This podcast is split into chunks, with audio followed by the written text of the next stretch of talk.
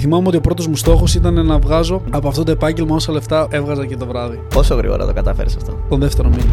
Όταν η καλή προετοιμασία συναντάει την ευκαιρία, αυτό ονομάζεται τύχη. Θέλεις να τα παρατήσεις, θέλεις λίγο να το αφήσεις, είναι το εύκολο κομμάτι της ζωής. Το δύσκολο κομμάτι είναι να πάρεις το δύσκολο δρόμο. Πρέπει να υπάρχουν δύσκολες τιμές για να εξελιχθείς. Αν ήταν όλα εύκολα, θα ήταν εύκολος και ορισμός της επιτυχίας. Οι άνθρωποι που δεν έχουν χρόνο, που θεωρούν ότι δεν έχουν χρόνο, δεν έχουν μάθει να εκτιμάνε τον χρόνο. Ποια ήταν η πιο δύσκολη χρονιά σου η πιο δύσκολη χρονιά μου ήταν πέρσι. Συνέβη κάτι πολύ άσχημο. Μου άλλαξε πολύ το mindset. Μέσα από αυτή την εμπειρία κατάλαβα ότι το πιο σημαντικό πράγμα στη ζωή είναι οι άνθρωποι μας. Θυσιάζουν πολύ το χρόνο που μπορούν να δώσουν στους φίλους τους, στην οικογένειά τους και επενδύουν πάρα πολύ στη δουλειά τους. Εγώ πουλάω κάτι στον κόσμο. Αν δεν υπήρχαν οι άνθρωποι να το αγοράσουν, δεν θα ήμουν τίποτα. Η ζωή ενός ανθρώπου ξεκινάει τη στιγμή που αντιλαμβάνεται ότι Ο σημερινός μου καλεσμένος είναι ένα παράδειγμα πειθαρχίας και σκληρής δουλειάς. Και αυτό το αποδεικνύει η πορεία του. Καθώς στα 22 του ξεκίνησε την πρώτη του εταιρεία ρούχων, ονόματι Closet Society, και μόλις σε 5 χρόνια έχει πετύχει να συνεργάζεται με πάνω από 100 διαφορετικά καταστήματα στην Ελλάδα. Με το συγκεκριμένο άνθρωπο έχουμε περάσει ώρες συζητήσεων και πάντα μιλούσαμε για πολύ ενδιαφέροντα πράγματα. Πάντα σκεφτόμουν πως θα ήταν κάποιος να μα ηχογραφεί. Και σήμερα θα κάνουμε αυτό έτσι ώστε να μοιραστούμε τις ιδέες μας μαζί σας. Σε αυτό το podcast θα ακούσετε μια συζήτηση για συζήτηση με τον εαυτό σας. Σωτήρη, καλώς ήρθες. Καλώς σε βρήκα, Άλεξ. Τι κάνεις, πώς είσαι; Πολύ καλά. Όλα πάνε όπως πρέπει. Δόξα τω Θεώ. Πάμε πολύ καλά όλα. Ε, λοιπόν, λοιπόν. Θέλω λίγο έτσι να μας πεις λίγες πληροφορίες για σένα για να σε γνωρίσει και ο κόσμος λίγο καλύτερα. Με τι ασχολείσαι; Καλησπέρα παιδιά, ονομάζομαι Σωτήρης Τσιγιόπουλος, είμαι 27 χρονών, και ασχολούμαι επαγγελματικά εδώ και περίπου 7 χρόνια με το ρούχο. Έχω μια εταιρεία με ρούχα, The Closet Society. Παράλληλα έχουμε ακόμη ένα brand ε, το οποίο ασχολείται με πιο φθηνό ρούχο, είναι τα Body Stuff.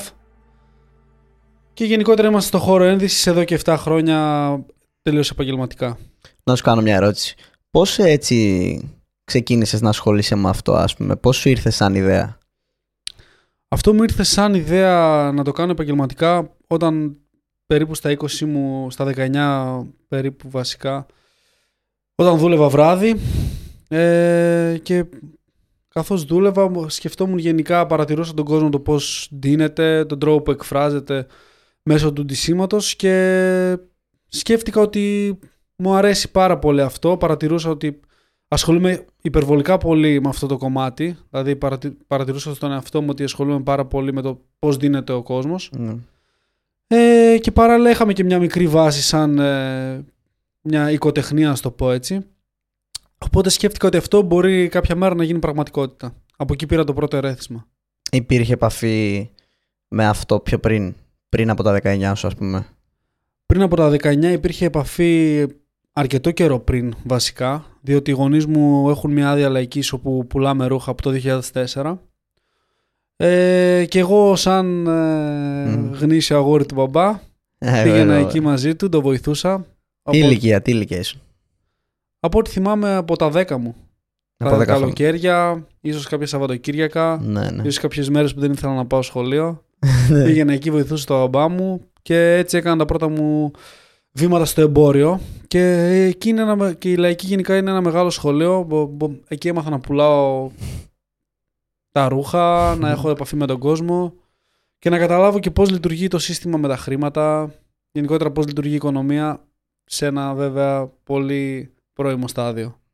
Ήσουν μικρός εκείνη την ηλικία και λίγο το μυαλό σου πάλι, ξέρεις, τα παίρνεις τα πράγματα, τα παρατηρείς, μικρός, είναι όλα ερεθίσματα. Δηλαδή πιστεύω ότι διαμορφώνεις και τη σκέψη σου έτσι μέσα από αυτές τις εμπειρίες που έχεις.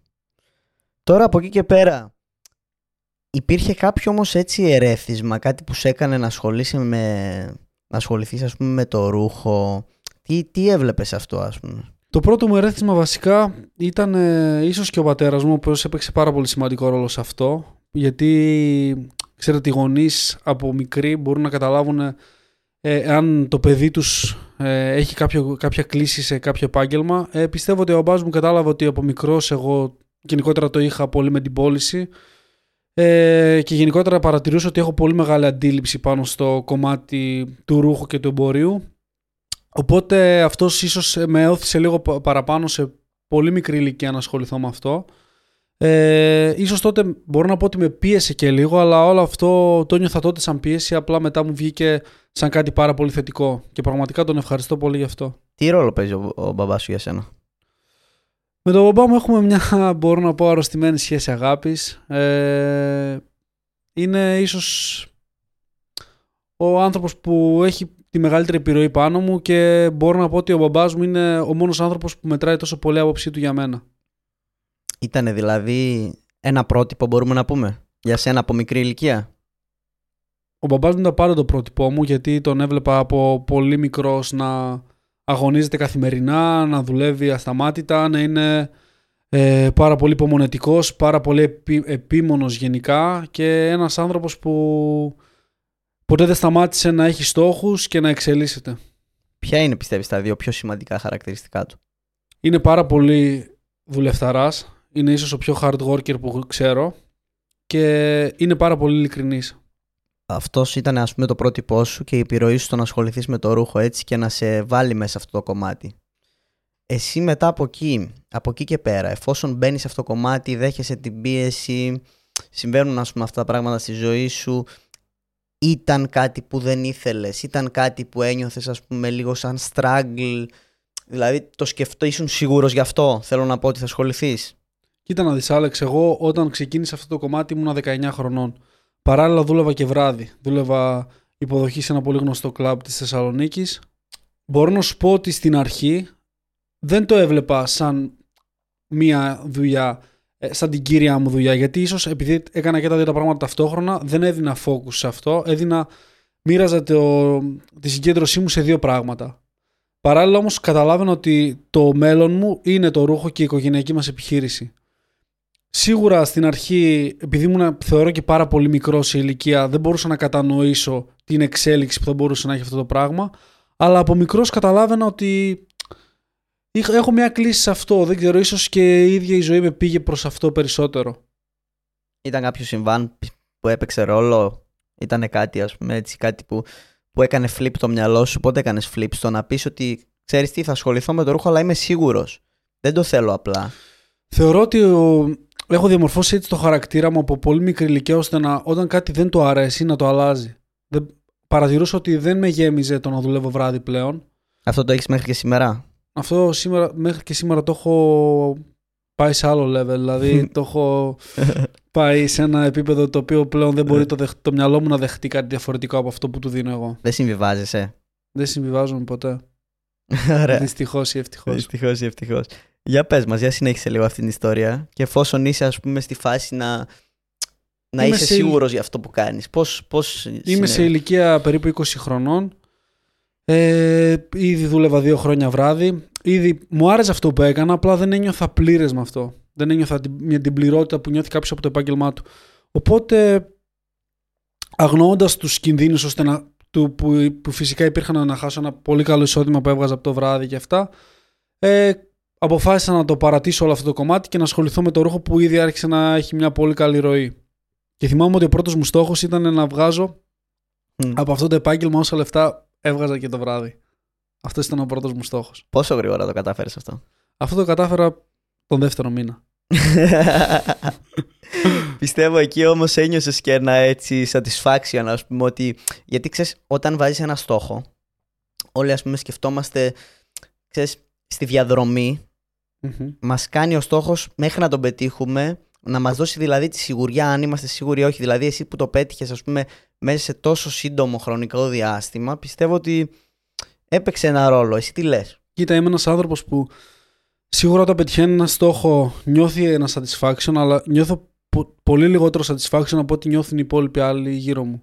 Δηλαδή εγώ πετυχαίνω ένα στόχο απλά παράλληλα το μυαλό μου σκέφτεται το πώς θα το θα πάει στον επόμενο. Δεν δίνω χώρο στον εαυτό μου πολύ να χαρεί για αυτό που έχω πετύχει. Οπότε με το που το πέτυχα αυτό, ναι. με τη μία σκέφτηκα πώς θα το κάνω αυτό να βγάζει περισσότερα, πώς θα το εξελίξω. Και δεν, στην αρχή ήταν θέμα χρημάτων, απλά γρήγορα κατάλαβα ότι τα χρήματα δεν παίζουν κανένα ρόλο. Οπότε άλλαξε και γενικά όλο το mindset μου από τότε. Να σου πω κάτι έτσι τώρα που το ανέφερες. Τα χρήματα τώρα τι ρόλο παίζουν; Πλέον στη ζωή σου, ας πούμε, ποιο είναι το σκεπτικό σου; Τα χρήματα πλέον ε, παίζουν ένα ρόλο στον οποίο μπορώ, με βοηθάνε σίγουρα να εξελίσσω τη δουλειά μου πολύ περισσότερο, καθημερινά.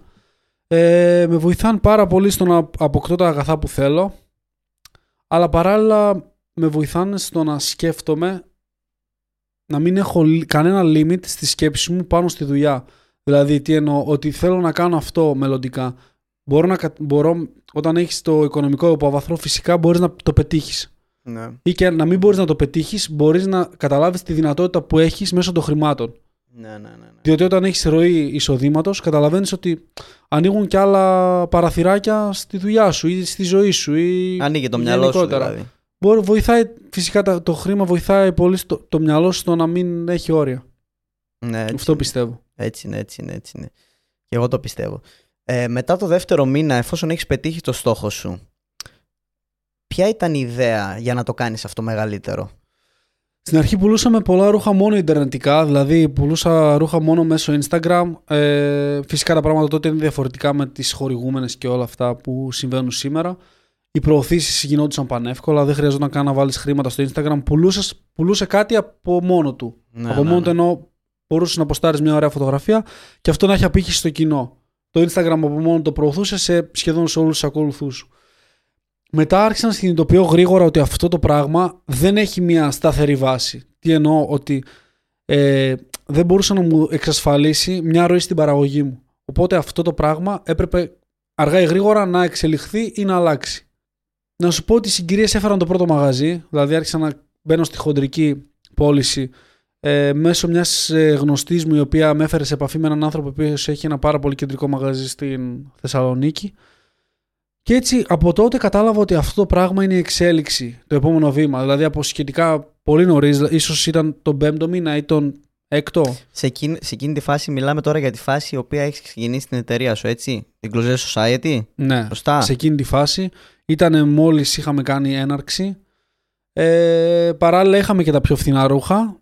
Βέβαια εκεί είχαμε πολύ λίγους πελάτες και αυτό το κομμάτι ήταν πάλι στα θεμέλια. Δηλαδή και εκείνο το κομμάτι ακόμα το χτίζαμε με πελάτες, με σχέδια και γενικά με το, με όλο, με το όλο branding. Έχεις ξεκινήσει την Closet Society εκείνη την περίοδο και θα ήθελα λίγο να ξέρω έτσι πώς βλέπεις το branding τότε; Τότε το branding το βλέπω πολύ μονόπλευρα. Δηλαδή, τι εννοώ, νόμιζα ότι το branding είναι μόνο οι φωτογραφίσεις, νόμιζα ότι το branding είναι μόνο τα καλά μοντέλα, νόμιζα ότι το branding είναι μόνο το image ε, και βασικά δεν είχα καν ιδέα το τι είναι branding ουσια- ουσιαστικά. Δηλαδή, πίστευα ότι το branding είναι μόνο μια καλή φωτογραφία.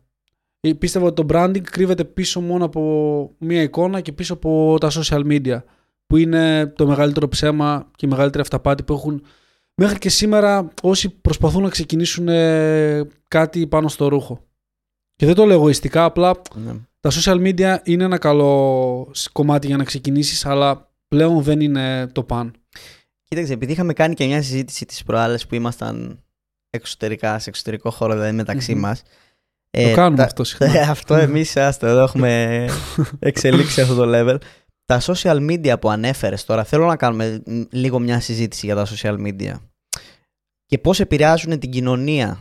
Δηλαδή εκτός, απ- εκτός από το branding αυτό που λέμε, θα συνεχίσουμε ε, βέβαια με την ιστορία μας, Μμμ. αλλά θεωρώ ότι μ, τα social media είναι ένα πράγμα που απασχολούν τους περισσότερους σήμερα. Δηλαδή απασχολούν τον περισσότερο κόσμο, δηλαδή όλοι είναι μέσα στα social media. Θεωρώ δηλαδή ότι φαντάσου ότι αν δεν είσαι μέσα στα social media, είσαι περίεργος. Δηλαδή θέλω να σου πω ότι ξέρεις τι, ε, φαντάσου μια κοινωνία, φαντάσου να γνωρίζεις βασικά έναν άνθρωπο και να σου λέει ότι δεν έχω Instagram ή δεν έχω Facebook. Ξέρεις, απευθείας, είναι και ένα ταμπού αυτό ας πούμε, αλλά απευθείας, ξέρεις, λίγο απόμακρος φάση τι δεν έχει social media, τι φάση. Αυτό είναι μία όψη, έτσι. Και η άλλη όψη είναι ότι αυτοί που έχουν social media, υπάρχουν δηλαδή οι τύποι, οι οποίοι είναι πορωμένοι με τα social media και εμ, στην ουσία από τα likes παίρνουν το satisfaction, από το πώς πάει μια φωτογραφία, αυτό που λέμε όπως και με τα ρούχα και με τις επιχειρήσεις κτλ. Ε, πώς βλέπεις εσύ τα social media στη σημερινή κοινωνία, τι βλέπεις; Όπως ανέφερες πριν, όποιος δεν έχει Facebook, Instagram, Ναι. Viber και γενικά όλα αυτά που ανέφερες, θεωρείται ως ένας πιθανός τρομοκράτης. δεν ξέρω να το γνωρίζεις. ναι, ναι. ναι, ναι, ναι, ναι. Κοίτα, ε, για να αναπτύξουμε αυτό το θέμα, θεωρώ ότι τα social media είναι ένα εργαλείο. Δηλαδή για κάποιον που έχει μια εταιρεία, σίγουρα είναι ένα πάρα πολύ σημαντικό κομμάτι και είναι ίσως ένα πολύ, φθη- ένας πολύ φθηνός τρόπος προβολής και διαφήμισης μιας εταιρείας, διότι απευθύνεται σε πάρα πολύ κόσμο και θεωρητικά με πάρα πολύ χαμηλό budget μπορεί κάποιος να ξεκινήσει. Ενώ παλαιότερα, ας πούμε, για να ξεκινήσεις ένα brand θα χρειαζόταν μια διαφήμιση ας πούμε, στο ραδιόφωνο ή στην τηλεόραση, το οποίο ήταν φυσικά ε, κοστολογικά πολύ πιο ακριβό. Έτσι. Το Ναι, γνωρίζουμε ναι, όλοι ναι. αυτό. Ναι, ναι, έτσι ακριβώς είναι. Σίγουρα, όταν υπάρχει ένα πράγμα το οποίο είναι προς τον κόσμο δωρεάν, κάποιοι θα υποφεληθούν από αυτό και κάποιοι άλλοι θα το κάνουν ε, τρόπο ζωής, θα, θα αφοσιωθούν σε αυτό υπερβολικά. Και γενικά πιστεύω ότι ο κόσμος πλέον είναι πάρα πολύ ελάχιστο το ποσοστό του κόσμου βασικά οι οποίοι χρησιμοποιούν τα social media συνειδητά και με σκοπό να έχουν κάποιο κέρδος από αυτό. Οι περισσότεροι τα έχουν απλά για να σπαταλούν τον χρόνο τους. Είναι ξεκάθαρο αυτό. Και είναι γι' αυτό που λέγαμε ότι παρατηρείς καμιά φορά τον εαυτό σου να σκρολάρεις έτσι χωρίς λόγο. Ναι, Ε, σίγουρα. το- νομίζω το παθαίνουμε όλοι, αλλά ας πούμε, άμα το παθαίνεις αυτό, πρέπει λίγο να έρχεται η συνείδησή σου εκείνη τη στιγμή και να σου θυμίζει ότι ξέρεις, όπα, τι κάνω. Πρέπει να το σταματάς λίγο. Νομίζω είναι λίγο μια κακή συνήθεια αυτό με το scrolling και με, όλο το- με όλη τη φάση με τα social media. Κοίτα, είναι μια πολύ κακή συνήθεια, διότι είναι κάτι το οποίο το έχεις και εύκολα προσβάσιμο. Έτσι. Δηλαδή, έχεις ένα κινητό στο χέρι Ναι. και μπορείς ανά πάσα στιγμή να το ξεκλειδώσεις και να μπεις στις εφαρμογές. Στα social media προβάλλει ο καθένας τη ζωή που θέλει να προβάλλει. Έτσι. Φυσικά και εμείς δεν θα ανεβάσουμε στα social media τη στιγμή που είμαστε stressful για ένα πρόβλημα της δουλειάς. Θα ανεβάσουμε Τις όταν καλές πάμε στιγμές. ένα ταξίδι, ας πούμε, που είναι αυτό που σου προσφέρει η δουλειά, το satisfaction. Ναι. Το... Αυτό θα ανεβάσει στο- στα social media. Ναι, ναι. Τα social media είναι κάτι πολύ σημαντικό στις μέρες μας και είναι κάτι το οποίο δεν μπορούμε να, πρα- να παραβλέψουμε έτσι. Δηλαδή δεν μπορούμε Ναι, να ναι. κλείσουμε τα μάτια σε αυτό. Γιατί Ναι. άμα κλείσεις τα μάτια σε αυτό είναι σαν να κλείσει τα μάτια στην πραγματικότητα. Είναι και αυτό που λέγαμε πριν, ότι τα social media όσο δυσάρεστα μπορεί να είναι ας πούμε, για κάποιον, τόσο σημαντικά μπορεί να είναι κιόλας. Δηλαδή έχουν και το πολύ θετικό τους κομμάτι όταν τα λειτουργήσει, ας πούμε, σωστά. Εμένα τα social media ουσιαστικά με βοήθησαν στο να ξεκινήσω. Ε, ήταν ένα πολύ σημαντικό βοήθημα για μένα στην αρχή.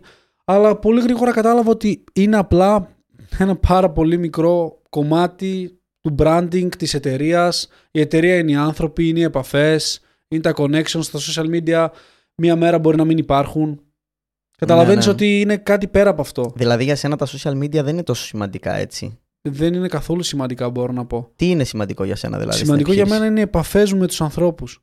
Δηλαδή, μπο- προσπαθώ να χτίσω πραγματικές σχέσεις με τους πελάτες μου, σχέσεις εμπιστοσύνης, διότι μην ξεχνάς ότι στα social media μπορεί ο καθένας να ξεκινήσει μια startup επιχείρηση και να πουλάει κάτι απρόσωπο. Ναι, ναι, ναι. Κάτι το οποίο πίστεψέ με οι Έλληνες, και ειδικά στη- στο κομμάτι της χοντρικής, δεν το θέλουν τόσο πολύ. Μπορεί έτσι να ξεκινήσεις, απλά στην πορεία αλλάζει πάρα πολύ αυτό. Ναι, ναι, ναι, ναι, ναι, ναι. Νομίζω ότι όλοι πρέπει να επενδύσουμε πολύ περισσότερο τώρα στις σχέσεις μας με τους ανθρώπους. Δηλαδή στις σχέσεις με τους πελάτες μας, διότι τα social media αυτή τη στιγμή είναι σε έξαρση και κάτι που ίσως κάποια στιγμή αειδιάζει για τον κόσμο. Ναι, ναι, λίγο νομίζω ότι έχει ξεφύγει αυτή η κατάσταση πλέον. Έτσι, δηλαδή νομίζω ότι από την τόση πληροφορία που δέχεσαι δεν μπορεί ο εγκέφαλός σου να κρατήσει. Δηλαδή βλέπεις διαφήμιση, ξανά διαφήμιση, ξανά διαφήμιση, δεν ξέρεις τι να πρωτοδείς. Βέβαια, είναι αυτό που λέμε είναι σημαντικά. Όπως και εσένα, ας πούμε, όπως μας είπες, σε Ναι, βοήθησαν εννοείται. για την επιχείρησή Φυσικά, σου. μα και δεν σταματάω να τα δουλεύω έτσι. Μπορεί όχι στο βαθμό που ε, το έκανα πιο παλιά, αλλά σίγουρα δεν σταματάω να επενδύω σε αυτό, να το δουλεύω, να το εξελίσσω. Απλά πλέον έχω καταλάβει ίσως και τι ταιριάζει περισσότερο σε- στη δικιά μου εταιρεία και σε μένα, έτσι. Όταν ε, τον πρώτο καιρό έτρεχε στα social media, μα μας είπες ότι είχες δημιουργήσει τον πρώτο σου πελάτη, έτσι; Ναι, φυσικά. Έπειτα από αυτό, πώς συνεχίζεται αυτή η ιστορία γενικά; Για καλή μου τύχη, αν θες να το πεις έτσι, αυτός ο πελάτης μου ήταν ε, ένα μαγαζί το οποίο ήταν, είχε πάρα πολύ προσοχή πάνω του. Δηλαδή, τι εννοώ, ότι φυσικά όλα αυτά έγιναν χωρίς να το καταλάβω και χωρίς να το γνωρίζω το κομμάτι της χοντρικής. Ναι, Αυτός ο πελάτης μου έχει ένα μαγαζί πάρα πολύ κεντρικό στο, στο, στη Ξέρω. Θεσσαλονίκη. στο κέντρο της πόλης. Ναι. Οπότε αυτό το κατάστημα προσελκύει πάρα πολλούς άλλους επαγγελματίες του ίδιου κλάδου ώστε να κοιτάξουν τι εταιρείες δουλεύει αυτός. Ναι. Οπότε πολύ γρήγορα ήρθε και το δεύτερο και το τρίτο και το τέταρτο. Να σου πω κάτι. Αυτό όμως ήταν, πιστεύεις, τύχη; Ή ήταν. Γιατί ας πούμε εγώ ένας ορισμός που έχω για την τύχη είναι ότι όταν η καλή προετοιμασία συναντάει την ευκαιρία αυτό ονομάζεται τύχη. Μήπως έγινε και σε σένα αυτό εκείνη τη στιγμή; Εκείνη τη στιγμή ίσως όχι. Δεν Λες, πιστεύω ήταν, καθόλου- Ήταν λίγο τύχη. Δεν δηλαδή. πιστεύω καθόλου στην τύχη γενικά. Απλά σίγουρα πιστεύω στην προετοιμασία. Απλά εκείνη τη στιγμή, εκείνο το timing ήταν, Ναι, ε, ήταν και λίγο θέμα τύχης γιατί ναι. Πώς να σου πω, ήταν ένας. Δηλαδή, με γνώρισες σε αυτόν τον άνθρωπο μια φίλη μου, μια γνωστή μου βασικά, που δεν είχαμε και τις καθημερινές σχέσεις. Οπότε ήταν και λίγο τυχαίο αυτό όλο το κομμάτι. Οκ. Μετά από εκείνο το σημείο όμως δεν ήταν καθόλου τύχη, πίστεψέ με. Πώς εξελίχθηκαν τα πράγματα μετά από εκεί; Μετά από εκεί αυξήσαμε την παραγωγή. Ε, αρχίσαμε να καταλαβαίνουμε ότι αυτό είναι κάτι σημαντικό, ότι αυτό είναι κάτι που υπάρχει, ότι δεν είναι κάτι το οποίο είναι ουτοπικό ή είναι θέμα τύχης αυτό που λέγαμε. Ναι, ναι. Δεν βρέθηκε τυχαία αυτό εκεί, ούτε τυχαία άρχισαν να ανεβαίνουν οι πελάτες ε, σχεδόν μέρα με τη μέρα. Ε, άρχισε να εξελίσσεται, ανεβάζαμε την παραγωγή, γινόμασταν πιο επαγγελματίες, αρχίσαμε να παρατηρούμε τι κάνουν οι άλλες εταιρείες καλύτερα από εμάς. Κάποιες πιο μεγάλες εταιρείες από εμάς φυσικά, γιατί πιο πριν δεν είχαμε την εξειδίκευση πάνω σε αυτό ή την πείρα. Κοίτα στον ανταγωνισμό. Φυσικά πάντα. Σε πειράζει. Δεν με πειράζει καθόλου, απλά πάντα πρέπει να παρατηρείς τι γίνεται γύρω σου. Ναι. Και δεν είναι θέμα μόνο ανταγωνισμού, είναι θέμα συναγωνισμού, είναι θέμα εξέλιξης έτσι. Ναι, ναι. Δηλαδή θέλεις να έχεις την εικόνα, να βλέπεις τι συμβαίνει. Θέλω αλλά να βλέπω τι συμβαίνει πάντα. Πάντα, Ναι. δεν, το, δεν σταματάω ποτέ. Θέλεις όμως να επηρεάζεις ή να σε επηρεάζει; Τίποτα από τα δύο μπορώ να σου πω. Τίποτα. ε. Πάντα προσπαθώ να γίνομαι καλύτερος εγώ. Δηλαδή, τι Ναι. εννοώ, σε πιο μικρή ηλικία ήμουν πάρα πολύ ανταγωνιστικός. Ναι. Δηλαδή, κοιτούσα τι κάνουν οι άλλοι, με πείραζε, με ενοχλούσε. Ε, έβαζα πολύ συνέστημα πάνω στη δουλειά. Τώρα πλέον κοιτάω εγώ σαν, σαν branding, σαν εταιρεία, σαν άτομο, σαν ε, εργοδότης, όπως θες πες το, να γίνομαι κάθε χρόνο και καλύτερος. Κοιτάω μόνο τον εαυτό μου. Σίγουρα παρατηρώ τι γίνεται γύρω μου, αλλά αυτό, απλά- απλά αυτό δεν το αφήνω να με επηρεάζει. Γιατί γενικά πιστεύω ότι η κάθε εταιρεία, ο κάθε άνθρωπος έχει τη δική του ταυτότητα. Αυτό όπως είπες άρχισε να μεγαλώνει αυ- ε, σαν ας πούμε επιχείρηση, σαν εταιρεία. Άρχισε να Μμμ. βλέπεις περισσότερους πελάτες, άρχισε να, σ- να επικεντρώνεις όπως είπες σε περισσότερα πράγματα όπως ο επαγγελματισμός κτλ. Αλλά τι πιστεύεις ότι έπαιξε το μεγαλύτερο ρόλο στο να εξελιχθεί έτσι αυτή η εταιρεία. Το μεγαλύτερο ρόλο έπαιξε ότι είμαστε μια οικογένεια πολύ δεμένη.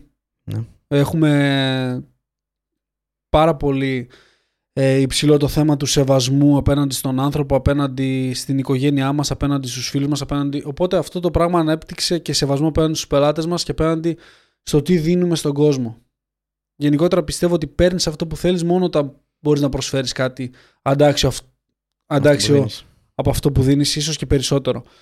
Οπότε αυτό το πράγμα μας έκανε όλους πιο επαγγελματίες, μας έκανε να δεθούμε ακόμα περισσότερο γιατί ήδη είχαμε πολύ ε, δεμένες σχέσεις μεταξύ μας και φυσικά το γεγονός ότι είμαι με τον αδερφό μου στην επιχείρηση αυτή, ο οποίος είναι τρία χρόνια μικρότερός μου, ε, μας έκανε να καταλαβαίνουμε ότι αυτή θα είναι η δουλειά των, του μέλλοντος μας. Οπότε άρχισαμε να το βλέπουμε πολύ πιο επαγγελματικά από πολύ μικρή ηλικία. Ο αδερφός σου τι ρόλο παίζει στη ζωή σου; Ο αδερφός μου είναι η μεγαλύτερη μου αδυναμία. Είναι ένας άνθρωπος στον οποίο υπα- αγαπώ υπερβολικά, ε, στον οποίο νιώθω ότι έχω ευθύνη απέναντί του ε, και πάντα όταν σκέφτομαι τη λέξη δουλειά δεν τη σκέφτομαι ποτέ μόνος. Δηλαδή σκέφτομαι τα πάντα ότι είναι συνδεδεμένα με τον αδερφό μου. Δηλαδή είμαστε ένα στη- στο θέμα δουλειάς. Ναι. Ε, μπη- ξεκινήσαμε πο- από πολύ μικρή να δουλεύουμε μαζί, οπότε δημιουργήθηκε και μια σχέση αγάπης, σεβασμού και φυσικά δεν είμαστε μόνο αδέρφια, είμαστε και συνέτεροι, έτσι. Ναι.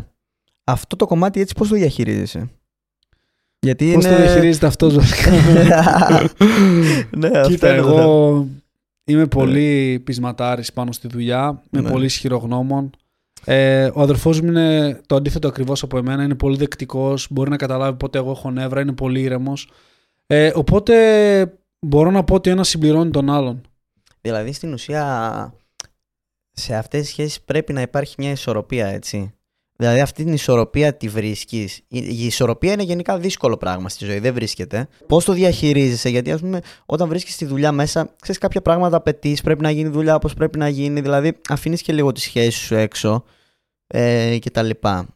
Εσύ Κοίτα, πώς το μπορώ να βλέπεις σου αυτό; πω ότι ε, η ισορροπία είναι ίσως από τα πιο δύσκολα κομμάτια της ζωής γενικά. Ένα περισσότερο στις ανθρώπινες σχέσεις που φυσικά υπάρχουν συναισθήματα, υπάρχουν συμφέροντα, υπάρχουν όλα αυτά. εμείς γνωρίζουμε και οι δύο πόσο μεγάλο, πόσο πολύ αγάπη υπάρχει μεταξύ μας, απλά στη δουλειά είναι κάτι διαφορετικό. Γνωρίζουμε επίσης και οι δύο ότι είμαστε υπάλληλοι της επιχείρησης. Ναι. Μπορεί να είμαστε συνέτεροι, μπορεί να είμαστε θεωρητικά ε, η CEO της επιχείρησης, απλά γνωρίζουμε ότι και οι δύο δουλεύουμε για την επιχείρηση. Οπότε καταλαβαίνουμε ότι όταν λέει ο ένας κάτι στον άλλον δεν είναι θέμα εγωισμού ή θέμα τι δεν κάνει κάποιος καλά. Ναι. Δεν πρέπει αυτά τα πράγματα να σε επηρεάζουν εσένα προσωπικά. Διότι αυτά τα πράγματα βοηθούν στην εξέλιξη της επιχείρησης. Πρέπει να υπάρχει ένα meeting τουλάχιστον δύο φορές την εβδομάδα, να βλέπουμε τι, πα- τι κάνουμε καλά, τι μπορούμε να βελτιώσουμε. Ε, και σίγουρα δια της τριβής έρχεται Ναι. το σωστό αποτέλεσμα, Ναι, ναι. έρχεται η εξέλιξη. Πρέπει να υπάρχει τριβή. Σίγουρα και θα μαλώσουμε και θα διαφωνήσουμε. Απλά όλα σε ένα πολύ ε, ανθρώπινο όριο. Έτσι. Δεν πρέπει να ξεφεύγουμε, δεν πρέπει να υπάρχουν οι βρισχές, η τσακωμή έντονη. Διότι εκεί απλά δεν εξελίσσεσαι. Απλά μπαίνουν ε, τα προσωπικά θέλω εγώ, οι φόβοι ίσως. Αυτά δεν πρέπει να υπάρχουν. Έτσι για να μιλήσουμε και λίγο παραπάνω για την επιχείρηση ε, και για τη διαχείριση ας πούμε αυτού, πιστεύω ότι το πιο σημαντικό κομμάτι μιας επιχείρησης είναι και το προσωπικό έτσι. Πώς, Φυσικά πώς το είναι- διαχειρίζεσαι αυτό; Είναι πολύ σημαντικό πράγμα το προσωπικό και γενικότερα οι σχέσεις που έχεις με τους ανθρώπους οι οποίοι δουλεύετε μαζί, γιατί εγώ δεν θεωρώ ότι δουλεύουν σε μένα, δουλεύουμε όλοι για ένα κοινό στόχο, έτσι. Ναι, ναι. Ε, και το γνωρίζεις πολύ καλά ότι εγώ ποτέ δεν είμαι άνθρωπος που θα σε βάλω σε να κάνεις παραπάνω πράγματα από μένα ή θα εκμεταλλευτώ τη θέση μου ουσιαστικά ναι. απέναντί σου και όλα αυτά. Ε, οι άνθρωποι είναι πάρα πολύ σημαντικό. Εμείς, δόξα τω Θεώ, έχουμε ανθρώπους οι οποίοι εκτιμάνε πάρα πολύ τη δουλειά τους, εκτιμάνε πάρα πολύ την επιχείρηση. Είναι άνθρωποι οι οποίοι έχουν αρχές αξίες στη ζωή τους. Ίσως επειδή το έχουμε δημιουργήσει και όλο αυτό εμείς μέσα στην επιχείρηση.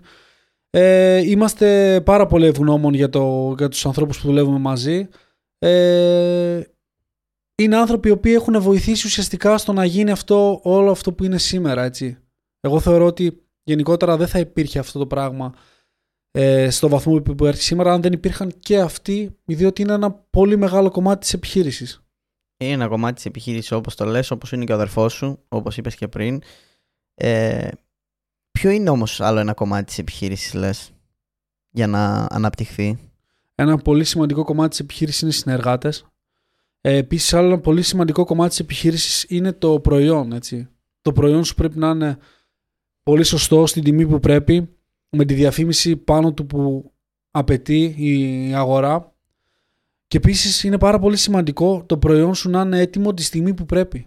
Ναι, Δηλαδή να είναι προετοιμασμένο τη στιγμή που πρέπει να πουληθεί. Είναι πάρα πολύ σημαντικό αυτό. Διότι εσύ, αν βγάλεις το τέλειο προϊόν τη στιγμή που έχει ήδη κυκλοφορήσει ε, προϊόν, ο ανταγωνιστής σου ή ένας άνθρωπος ο οποίος βγάζει παρόμοια προϊόντα με σένα, όσο και καλό να είναι το προϊόν, ο πελάτης θέλει να το έχει τη στιγμή που πρέπει να το πουλήσει. Αν το έχει πιο μετά ή πιο ε, αργοπορημένα, ίσως το προϊόν σου μείνει στο ράφι. ναι, δυσκολεύεται μετά. Σίγουρα οι ανθρώπινες σχέσεις παίζουν πολύ σημαντικό Κατάσταση. ρόλο στις επιχειρήσεις. Απλά ε, οι ανθρώπινες σχέσεις είναι ένα πολύ μικρό κομμάτι σχετικά με το προϊόν. Ας μην κοροϊδευόμαστε ότι ουσιαστικά δεν πουλάμε το εγώ ή το εσύ. Πουλάμε το προϊόν, έτσι. Ναι. Είναι όλα ένας, ένα συνοθήλευμα πραγμάτων το, τα οποία πρέπει να υπάρχουν ώστε να βγει το τέλειο αποτέλεσμα. Και εγώ αυτά πιστεύω να σου πω την αλήθεια. Και για μια επιχείρηση όπως είπες και για το προσωπικό και για το προϊόν σου και για το ε, ποιος θες να είσαι ας πούμε απέναντι στον κόσμο. Τώρα από εκεί και πέρα ε, θα ήθελα να μας δώσεις και έτσι μια συμβουλή έτσι για κάποιον που θέλει να ξεκινήσει κάτι δικό του. Εφόσον έχουμε αναπτύξει δηλαδή όλα αυτά τα θέματα και τα έχουμε ξεδιπλώσει όπως είναι ε, η επιχείρηση, όπως είναι το προσωπικό, όπως είναι οι συνεργάτες ή το προϊόν θα ήθελα να ακούσω μία συμβουλή ίσως για κάποιον που θα ήθελε να ξεκινήσει κάτι δικό του. Τι θα του έλεγες ας πούμε; Σίγουρα δεν είμαι ο άνθρωπος που θα δώσει συμβουλές γενικά για, το, για τη ζωή, για το οτιδήποτε. Απλά το μόνο σίγουρο είναι ότι εκεί έξω υπάρχουν πάρα πολλές ευκαιρίες και ποτέ μην ακούτε το τι έχει να σας πει ο κόσμος. Ο κόσμος δεν μπορεί να καταλάβει τι οπτική έχει ο καθένας και πο- πόσο μάλλον εσύ ο ίδιος. Εσύ μπορεί να έχεις μια οπτική την οποία να μην μπορεί να την αντιληφθεί ούτε ένας άνθρωπος που σε ξέρει πάρα μα πάρα πολύ καλά. Οπότε ποτέ μην σταματήσεις να πιστεύεις στον εαυτό σου.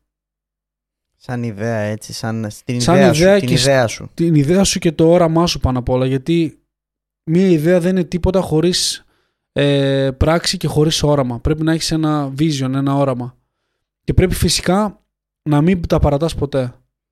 Ποτέ, ό,τι και να γίνει στη ζωή σου, γιατί ε, πίστεψέ με και εμένα, υπήρχαν δύσκολες στιγμές, υπήρχαν στιγμές που ε, όλοι θέλεις να τα παρατήσεις, θέλεις λίγο να το αφήσεις, είναι το εύκολο κομμάτι της ζωής. Το δύσκολο κομμάτι είναι να πάρεις το δύσκολο δρόμο. Πώς διαχειρίζεσαι τις δύσκολες στιγμές; Πλέον έχω μάθει να τις διαχειρίζομαι πάρα πολύ καλά, θεωρώ. Δηλαδή, καταλαβαίνω ότι είναι ένα part of the process. Δηλαδή, πρέπει να υπάρχουν οι δυσ- οι δύσκολες στιγμές για να εξελιχθείς. Ναι. Αν ήταν όλα εύκολα, θα ήταν, εύκολη και, θα ήταν εύκολος και ορισμός της επιτυχίας, έτσι. Οι δύσκολες μέρες είναι εκεί για να μας δείξουν ότι θα έρθουν εύκολες μέρες και μέρες λαμπρές τις οποίες θα εκτιμήσουμε, έτσι. Γιατί αν δεν υπάρχουν και οι δύσκολες μέρες, δεν θα μπορούσαμε να καταλάβουμε και την αξία μιας ωραίας ημέρας. Το πιστεύεις ας πούμε ότι από, μέσα από μια δύσκολη περίοδο ή από μια δύσκολη στιγμή βγάζεις κάτι θετικό, βγάζεις ένα νόημα ας πούμε; Επιτυχημένος θεωρώ ότι είναι αυτός που μέσα από κάτι πολύ αρνητικό βρίσκει κάτι θετικό και πιάνει από αυτό. Πόσο δύσκολο είναι αυτό; Είναι πολύ δύσκολο. Ναι, είναι πολύ δύσκολο. Απλά είναι θέμα συνήθειας. Δηλαδή πρέπει αυτό το πράγμα να το κάνεις, να, το, να δημιουργήσεις τη συνήθεια στον εαυτό σου. Ναι. Να προσπαθεί να καταπνίξεις το συνέστημα της αρνητικότητας εκείνη τη στιγμή και να προσπαθήσεις να δεις το θετικό πα- μέσα σε αυτό. Δηλαδή, μπορεί να συμβαίνει κάτι στη δουλειά σου το οποίο είναι αρνητικό, έτσι. Μπορεί να χάσεις ένα πελάτη. Πολύ Ναι. αρνητικό. Ναι. Αυτό όμως σου δείχνει ότι ίσως πρέπει να προσπαθήσεις περισσότερο να βρεις άλλους δύο πελάτες. Μπορεί να χάνεις τον έναν για κάποιο λόγο, Ναι. απλά πρέπει πάντα να ψάχνεις το λόγο που γίνεται αυτό. Γιατί πάντα υπάρχει ένας λόγος. Ναι, ναι. Τυχαία δεν γίνεται τίποτα. Σίγουρα κάτι έχεις κάνει λάθος, σίγουρα κάπου έχεις επενδύσει λάθος, σίγουρα κάτι συμβαίνει το οποίο δεν το έχεις αντιληφθεί εκείνη τη στιγμή. Ποια ήταν η πιο δύσκολη χρονιά σου μέσα αυτή την πενταετία; Η πιο δύσκολη χρονιά μου μπορώ να πω ότι ήταν πέρσι, το 2022 δηλαδή, που έγινε, συνέβη κάτι πολύ άσχημο γενικότερα στην οικογένεια. Περάσαμε κάτι, ένα θέμα υγείας σε ένα πολύ κοντινό μας πρόσωπο, το οποίο μας ε, ταρακούνησε μπορώ να πω αρκετά και μου άλλαξε πολύ το mindset γενικά. Τι σε έκανε να σκεφτείς; Με έκανε να σκεφτώ ότι πρέπει να ζούμε την κάθε μέρα πάρα πολύ έντονα. Ναι. Τι εννοώ με αυτό; Δεν πρέπει να σκέφτεσαι τόσο πολύ το παρελθόν, το μέλλον. Πρέπει να ζεις το τώρα. Πρέπει να μάθεις στη ζωή σου να εκτιμάς αυτό που έχεις εκείνη τη στιγμή και να χτίζεις πάνω σε αυτό. Διότι Ναι. τίποτα δεν είναι δεδομένο καλός ή κακός. Αυτό ήταν σίγουρα ένα μάθημα που έγινε. Ήταν ένα μάθημα ζωής αυτό. ένα σίγουρα. μάθημα ζωής. Κάτι, Σίγουρα. κάτι άλλο; Μέσα από αυτήν την εμπειρία; Μέσα από αυτή την εμπειρία κατάλαβα ότι το πιο σημαντικό πράγμα στη ζωή είναι οι άνθρωποι μας. Είναι καλές οι δουλειές, σίγουρα. Ε, εγώ είμαι ένας άνθρωπος που το ξέρεις πολύ καλά ότι η δουλειά μου είναι ένα πάρα πολύ μεγάλο κομμάτι της ζωής μου, ίσως και από τα μεγαλύτερα κομμάτια. Ξέρεις ότι επενδύω πάρα πολύ στη δουλειά μου και ο χαρακτήρας που έχω έχει δημιουργηθεί μέσω της δουλειάς Ναι. σε έναν πάρα πολύ μεγάλο βαθμό. Απλά, καλός ή κακός, το πιο σημαντικό πράγμα στη ζωή μας είναι οι άνθρωποι μας. Δηλαδή, οι φίλοι μας, η οικογένειά μας, η σχέση μας. Ε, και αυτό δεν πρέπει ποτέ να το παραμελούμε. Ποτέ δεν πρέπει να χάνουμε χρόνο ποιοτικό με τους ανθρώπους που πραγματικά αγαπάμε και αξίζουν για μας. Και εδώ έρχεται η ερώτηση φίλε μου. Υπάρχει work-life balance; Ποτέ δεν υπάρχει work-life balance. Ειδικά στην ηλικία που είμαι εγώ. Θεωρώ. Αν ρωτάς προσωπικά για μένα. Ναι, ρωτάω την προσωπική σου άποψη. Η προσωπική μου άποψη είναι ότι σε αυτή την ηλικία που είμαι δεν μπορώ να σκεφτώ work-life balance. Τι εννοώ, ότι σίγουρα θυσιάζω πολλά πράγματα, Ναι. απλά δεν νιώθω ότι τα θυσιάζω κιόλας. Τι νιώθεις; Παίρνω πολύ satisfaction από τη δουλειά μου. Ναι. Πάντα βρίσκω χρόνο για τους φίλους μου, βρίσκω χρόνο για ε, την οικογένειά μου, βρίσκω χρόνο για να κάνω τα πράγματα που θέλω εγώ. Και παράλληλα, βρίσκοντας χρόνο για να κάνω τα πράγματα ε, και τις δραστηριότητες που θέλω, εκτιμάω ακόμα περισσότερο το χρόνο που έχω για αυτά. Ξέρεις πάντα ακούω τους ανθρώπους να λένε ε, μια φράση που δεν μου αρέσει έτσι καθόλου. Δεν έχω χρόνο. Εσύ πώς βρίσκεις τόσο χρόνο και τα κάνεις όλα αυτά; Οι άνθρωποι που δεν έχουν χρόνο, που θεωρούν ότι δεν έχουν χρόνο, δεν έχουν εκ- μάθει να εκτιμάνε τον χρόνο τους. Και Ναι. πίστεψέ με ότι αν τους δώσεις το χρόνο που θέλουν, το 95% θα κάνει ακριβώς τα ίδια πράγματα που έκανε όταν έλεγαν ότι δεν είχαν χρόνο. Λες, ε. Ακριβώς σίγουρα. Τι Είμαι ώρα, ξεκι- σίγουρος. τι ώρα ξεκινάει η μέρα σου; Η μέρα μου ξεκινάει στις 6. Τι ώρα τελειώνει; Στις 12 με 1. Ε, έτσι εξηγείται, ρε. ναι, έχω μάθει να μην κοιμάμαι πολύ. ίσως είναι το μόνο μειονέκτημά μου. Δηλαδή, θα ήθελα να βρίσκω λίγο περισσότερο χρόνο να κοιμάμαι. Παράλληλα όμως δεν νιώθω ότι μου λείπει ο ύπνος. Ναι. Όταν θέλω, μπορεί να πάρω ένα rest μισής ώρας, μία ώρα να, να κοιμηθώ, να ξεκουραστώ. Απλά μου αρέσει να ζω έντονα τη μέρα μου. Είμαι ένας άνθρωπος που του αρέσει πολύ η ζωή. Πάρα πολύ. Ναι, ξέρεις, αυτό λένε. Λένε ότι όλοι οι άνθρωποι έχουμε τον ίδιο χρόνο, αλλά αυτοί που κάνουν διαφορά διαχειρίζονται το χρόνο τους καλύτερα. Έτσι είναι. Νομίζω ότι όλοι έχουμε 24 ώρες. Ούτε εσύ έχεις 18, ούτε εγώ έχω 36. Ε, ναι, ρε. φίλε. Ε, ναι. Είναι πολύ σημαντικό πράγμα αυτό. Ο χρόνος δηλαδή, έτσι, και το, το πώς το διαχειρίζεσαι και πώς βλέπεις τα πράγματα και τις ισορροπίες που φέρνεις, ας πούμε, για τη ζωή σου. Τις προτεραιότητες, θα έλεγα. Νομίζω ότι η ζωή ενός ανθρώπου ξεκινάει τη στιγμή που αντιλαμβάνεται ότι την, τη σημασία του χρόνου. Δηλαδή πώς μπορεί να αξιοποιήσει το χρόνο που έχει.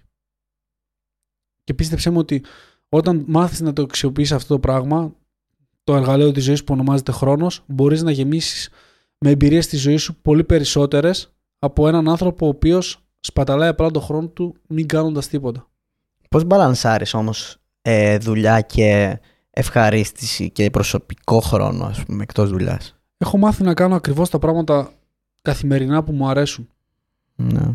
Τι εννοώ, δηλαδή θα ξυπνήσω το πρωί, θα πιω τον καφέ που θέλω, θα φάω το πρωινό που θέλω, θα δω, θα κάνω focus πάνω στα πράγματα που θέλω πάνω στη δουλειά μου. Έχω μάθει να γεμίζω τη μέρα μου με μικρά πράγματα τα οποία με οδηγούν στην ευτυχία. Δηλαδή, μικρά πράγματα που με γεμίζουν καθημερινά, ώστε να μην περιμένω το Σάββατο ή την Κυριακή να κάνω πράγματα τα οποία με ευχαριστούν. Προσπαθώ να γεμίζω κάθε μέρα με μικρά πράγματα τα οποία με εμέ- γεμίζουν εμένα προσωπικά. Και ίσως, και ίσως αυτή είναι η Ναι. συμβουλή μου γενικότερα στους ανθρώπους, δηλαδή να βρούνε καθημερινά πράγματα τα οποία τους εκφράζουν, τους γεμίζουν και να τα κάνουν σε καθημερινή βάση. Έτσι δημιουργούνται οι συνήθειες και οι συνήθειες φτάνουν στο κάτι να σου γίνεται μόνιμο, δηλαδή permanent πάνω σου. Τώρα μου είπες όμως τη λέξη κλειδί, φίλε. Συνήθειες. Συνήθεια είναι πολύ σημαντικό πράγμα. Τι ρόλο παίζουν οι συνήθειες για τον άνθρωπο, φίλε; Ε, Οι συνήθειες μπορεί να σε καταστρέψουν, μπορούν να σε φτάσουν στην κορυφή, μπορούν να σε κάνουν ε, το δυστυχισμένο, ευτυχισμένο, όλα αυτά που υπάρχουν μέσα στην ανθρωπότητα και μέσα στη ζωή. νομίζω ότι είναι το πιο απλούστερο πράγμα που υπάρχει, ας πούμε, σ- σαν συμβουλή κάποιος να το έχει στη ζωή του, να του πεις ότι ξέρω εγώ δημιούργησε καλές συνήθειες απλά. Ε, και έχω παρατηρήσει ότι οι κακές συνήθειες αναπτύσσονται πιο εύκολα από τις καλές. Φυσικά. Πώς γίνεται αυτό, ε; Δηλαδή, όταν πας, όταν πας να δημιουργήσεις μια καλή συνήθεια, γιατί λες είναι τόσο δύσκολο; Γιατί είναι τόσο δύσκολο, επειδή περιέχει, οι καλές συνήθειες νομίζω περιέχουν την πειθαρχία, περιέχουν πράγματα μέσα τους τα οποία είναι χαρακτηριστικά ανθρώπου που ξέρεις δύσκολα τα αναπτύσσεις. Εσύ τι λες; Οι καλές συνήθειες εμπεριέχουν πειθα- η πειθαρχία, εμπεριέχουν τον δύσκολο δρόμο πολλές φορές. Ναι. Και το μυαλό σου είναι φτιαγμένο έτσι ώστε να επεξεργάζεται αυτό που του δίνεις. Να σε κάνει σε ένα, να σε κρατάει σε ένα safe level, δηλαδή σε ένα επίπεδο ασφάλειας. Το να ξυπνήσεις 6 ώρα το πρωί είναι για τους περισσότερους ανθρώπους κάτι πολύ δύσκολο. Τι γίνεται όταν ξυπνάς 6 ώρα το μυαλό σου, σου λέει κοιμήσου άλλα 10 λεπτά. ναι. Εσύ αν κοιμηθείς άλλα 10 λεπτά, ουσιαστικά έχεις χαλάσει μια συνήθεια. ναι. Έτσι. ναι, ναι, Δεν ναι, ναι. δημιουργείς μια συνήθεια με το να δίνεις χρόνο στον εαυτό σου να το επεξεργάζεται. Οι συνήθειες δημιουργούνται μόνο όταν μπει η λέξη πειθαρχία και κάνεις ακριβώς αυτό που πρέπει. Όχι αυτό που μπορείς. Γιατί μπορείς φυσικά να κοιμηθείς άλλα 10 λεπτά, έτσι. Ναι, ναι, ναι, ναι, ναι. Αλλά δεν πρέπει να το κάνεις αυτό. Πρέπει να ξυπνήσεις. Διότι εσύ έχεις θέσει αυτό το πράγμα στο μυαλό σου. Τότε μόνο δημιουργείται μια συνήθεια. Όταν θέτεις κάτι και το υλοποιείς. Ναι, ναι. Κοίταξε, πιστεύω αυτό που λες ακριβώς ότι οι συνήθειες παίζουν πάρα πολύ μεγάλο ρόλο για τη ζωή και ότι άνθρωποι με καλές συνήθειες συνήθως τους βλέπω να είναι πιο χαρούμενους, πιο, πιο υγιείς θα έλεγα, όπως συνήθειες και ξέρεις και το γυμναστήριο και τα λοιπά που ξέρεις είναι πλέον ταμπού, κάντε γυμναστική και τα λοιπά αλλά όντως είναι και biology. Είναι το, σώμα, είναι το σώμα σου. Πρέπει να το προσέξεις. Πρέπει να φας καλά. Πρέπει να έχεις καλή διατροφή. Πρέπει να κάνεις καλά πράγματα για σένα. Εσύ κάνεις τέτοια πράγματα. Τι κάνεις ε, από καλές συνήθειες. Ποιες είναι οι συνήθειές σου σαν άτομο; Αν κάποιες συνήθειές μου μπορούν να, θεωρούν καλέ, να θεωρηθούν καλές από το μεγαλύτερο ποσοστό των ανθρώπων, είναι ότι προσέχω πάρα πολύ τη διατροφή μου. Προσπαθώ να τρώω υγιεινά, έτσι, όχι στεγνά ή να κάνω μια διατροφή βασισμένη στην, στην πρωτεϊνική δίαιτα ώστε να έχω ένα όμορφο σώμα. Προσπαθώ να τρώω υγιεινά φαγητά ώστε να μου δίνουν την κατάλληλη ενέργεια που πρέπει ώστε να συνεχίζω μέσα στη διάρκεια της μέρας. Όταν έχεις μια ε, busy ζωή, πρέπει να δίνεις στο σώμα σου την τροφή που πρέπει ώστε να σε βοηθάει να μπορείς να υλοποιήσεις αυτά που θέλεις. Είναι πολύ σημαντικό. Ε, Επίσης, μου αρέσει πάρα πολύ η γυμναστική, μου άρεσε πάρα πολύ ο αθλητισμός γενικά από πολύ μικρή ηλικία. Είναι ίσως ένα από, το, από τα πάθη μου, δηλαδή μου αρέσει πολύ η γυμναστική. Μου αρέσει το τρέξιμο, μου αρέσουν τα βάρη, τα ελεύθερα βάρη. Τώρα, πώς συνδυάζεις τη γυμναστική έτσι με τις τόσες ώρες δουλειάς; Είναι πανεύκολο να το συνδυάσεις. Είναι απλά μισή ώρα από τη ζωή σου. Το κάνεις μισή, ώρα... κάνεις μισή ώρα έτσι. Μισή ώρα καθημερινά, δεν χρειάζεσαι παραπάνω. Σε συνδυασμό με μια σωστή διατροφή, έχεις το αποτέλεσμα που θέλεις, είσαι ωραίος, ε, μπορείς να έχεις ένα πολύ όμορφο σώμα. Ναι, ναι, ναι. Και ένα πολύ όμορφο ε, balance σε θέμα υγείας, νου. Θεωρώ για μένα προσωπικά ότι έχεις κάνει μια επιτυχία γιατί το ανέφερα αυτό και στο intro μας ότι αυτή τη στιγμή έχεις συνεργασία με πάρα πολλά καταστήματα σε όλη την Ελλάδα και σε Κύπρο. Ε, για έναν άνθρωπο που πετυχαίνει, πώς διαχειρίζεται αυτή την επιτυχία; Τι νιώθεις την επιτυχία εσύ; Τη νιώθω, απλά τι γίνεται; γίνεται; Εγώ είμαι ένας άνθρωπος ο οποίος όταν πετυχαίνει κάτι, νιώθω ότι έχω μια ευθύνη απέναντι στον κόσμο. Τι εννοώ, νιώθω ότι έχω μια ευθύνη απέναντι στους πελάτες μου. Οπότε πίστεψέ μου ότι η λέξη επιτυχία είναι κάτι το οποίο θεωρείται πάρα πολύ εξειδανικευμένο από τον κόσμο τον οποίο δεν το έχει κάνει μέχρι τώρα. Ε, μπορεί ένας άνθρωπος σε μένα να με θεωρεί επιτυχημένο, απλά όταν έρθει και να θεωρεί ότι θέλει να φτάσει στο σημείο που έχω φτάσει εγώ, δεν θεωρώ ότι αυτό είναι κάτι που είναι δύσκολο, έτσι. Απλά όταν έρθει σε αυτό το σημείο θα καταλάβει ότι αυτό δεν είναι τίποτα. Η λέξη επιτυχία δεν υπάρχει. Τι εννοώ δεν υπάρχει; Η λέξη επιτυχία δεν υπάρχει για το πώς βλέπουν οι άνθρωποι εσένα. Η λέξη επιτυχία είναι μόνο το πώς βλέπεις εσύ εσένα. Εγώ δεν θεωρώ τον εαυτό μου πετυχημένο. Τι είναι επιτυχία για σένα; Η επιτυχία για μένα, επιτυχία για μένα είναι να ξυπνάω το πρωί και να έχω πολύ όρεξη να εξελίσσω αυτό που κάνω. Να ξυπνάω το πρωί με διάθεση να δίνω ακόμα παραπάνω στη δουλειά μου και στους ανθρώπους που έχω γύρω μου. Γιατί δεν σημαίνει ότι επειδή είμαι επιτυχημένος στη δουλειά μου, επειδή θεωρούμε βασικά επιτυχημένος στη δουλειά μου, είμαι επιτυχημένος και στη ζωή μου. Θεωρώ ότι η λέξη επιτυχία συνδυάζεται από επιτυχία πάνω απ' όλα στις ανθρώπινες σχέσεις και στη ζωή σου και σε δεύτερο σκέλος στη δουλειά σου. Ίσως αυτό το πράγμα μπερδεύουν πολλοί άνθρωποι και έξω. Θυσιάζουν πολύ το χρόνο που μπορούν να δώσουν στους φίλους τους, στην οικογένειά τους, σε μια σχέση στην οποία έχουν δημιουργήσει και επενδύουν πάρα πολύ στη δουλειά τους. Απλά δεν καταλαβαίνουν ότι αυτό το πράγμα είναι ένας κύκλος. Τι εννοώ, ότι δεν μπορείς να είσαι πετυχημένος στη δουλειά σου αν δεν είσαι πετυχημένος στη ζωή γενικά. Δεν μπορείς, δεν έχει, αν δεν έχεις επιτυχία απέναντι στους φίλους σου, απέναντι στην κοπέλα σου, απέναντι στο αγόρι σου. Πρέπει αυτά τα πράγματα είναι ένας κύκλος και το ένα πράγμα εξαρτάται σε πάρα πολύ μεγάλο βαθμό από το, από το άλλο. Και πάνω απ' όλα πρέπει να έχεις επιτυχία με τον εαυτό σου. Να σου αρέσει αυτό που βλέπεις εσύ στον καθρέφτη. Ναι.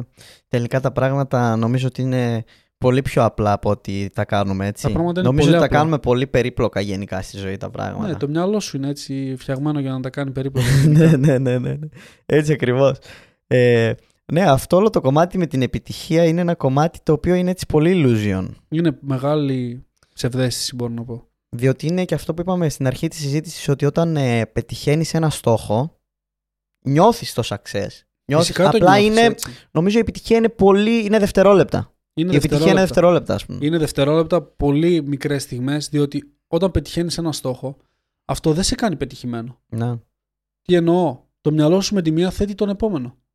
Οπότε. Το μυαλό σου θέτει τον επόμενο. Το μυαλό μου σίγουρα.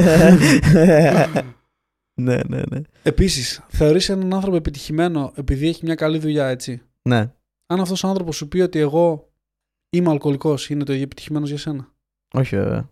Οπότε; Αλλά και τι, θεωρεί, τι ναι. θεωρείται επιτυχία πλέον στις μέρες μας; Τι είναι επιτυχία, ναι, αυτό είναι ένα ερώτημα. Δηλαδή, μετά θα σου πω και το άλλο εγώ.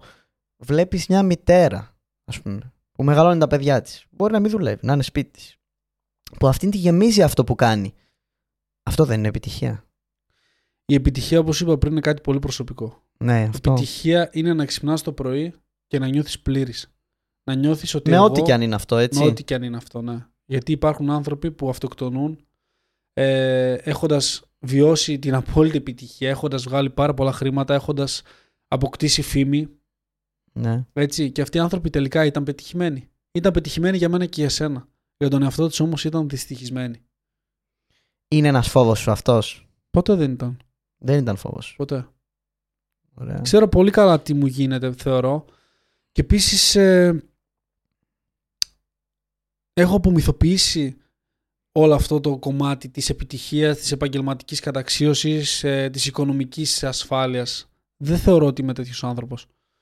Θεωρώ ότι κάθε μέρα ξυπνάω για να κάνω τα πράγματα που πρέπει και που έχω θέσει εγώ στόχο. Οπότε, μόλις χάσω αυτό το πάθος που έχω, τότε θα, το, θα έχω χάσει το παιχνίδι γενικά. Γιατί κάνεις όλα αυτά που κάνεις τότε; Γιατί έτσι είναι η ζωή μου, έτσι μου αρέσει να ζω.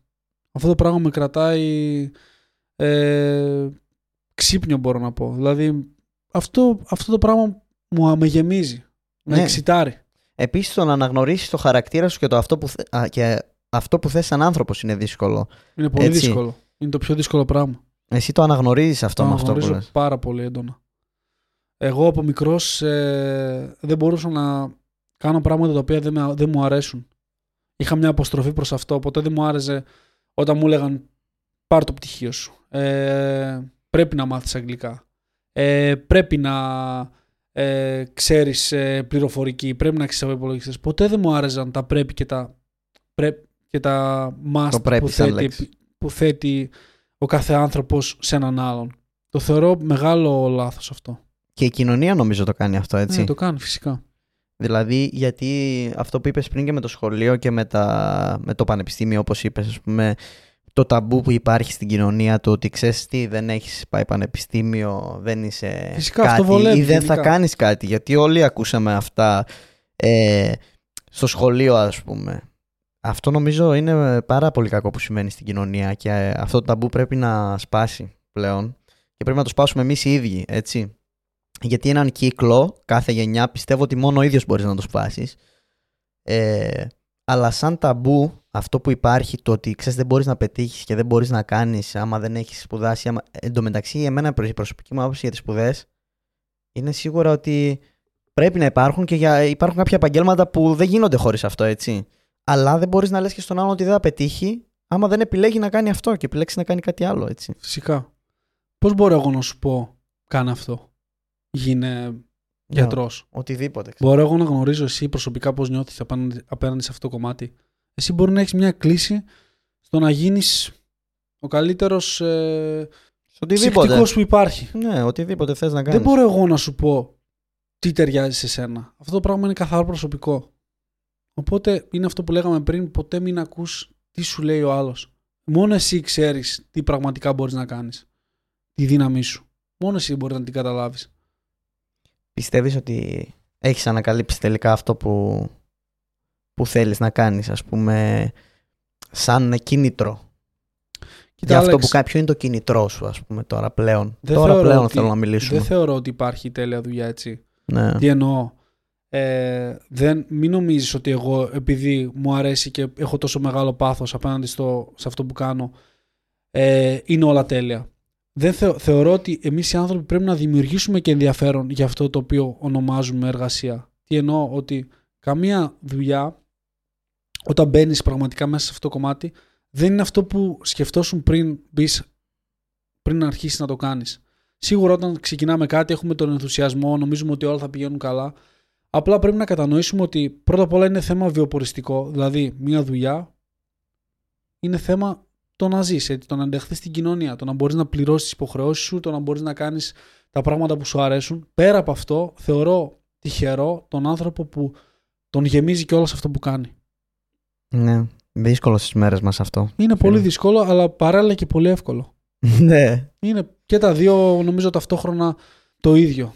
Δηλαδή είναι, θεωρείται δύσκολο, αλλά είναι και πολύ εύκολο. ναι, έτσι είναι, έτσι είναι. Απλά ο κόσμος δεν έχει υπομονή. Θέλει Ναι. να κάνει κάτι και με τη μία να το αποδώσει. Τα μελλοντικά σου σχέδια τώρα ποια είναι, Σωτήρη; Τα μελλοντικά μου σχέδια είναι να μπορέσουμε να αυξήσουμε κι άλλο το πελατολόγιό μας. Ναι.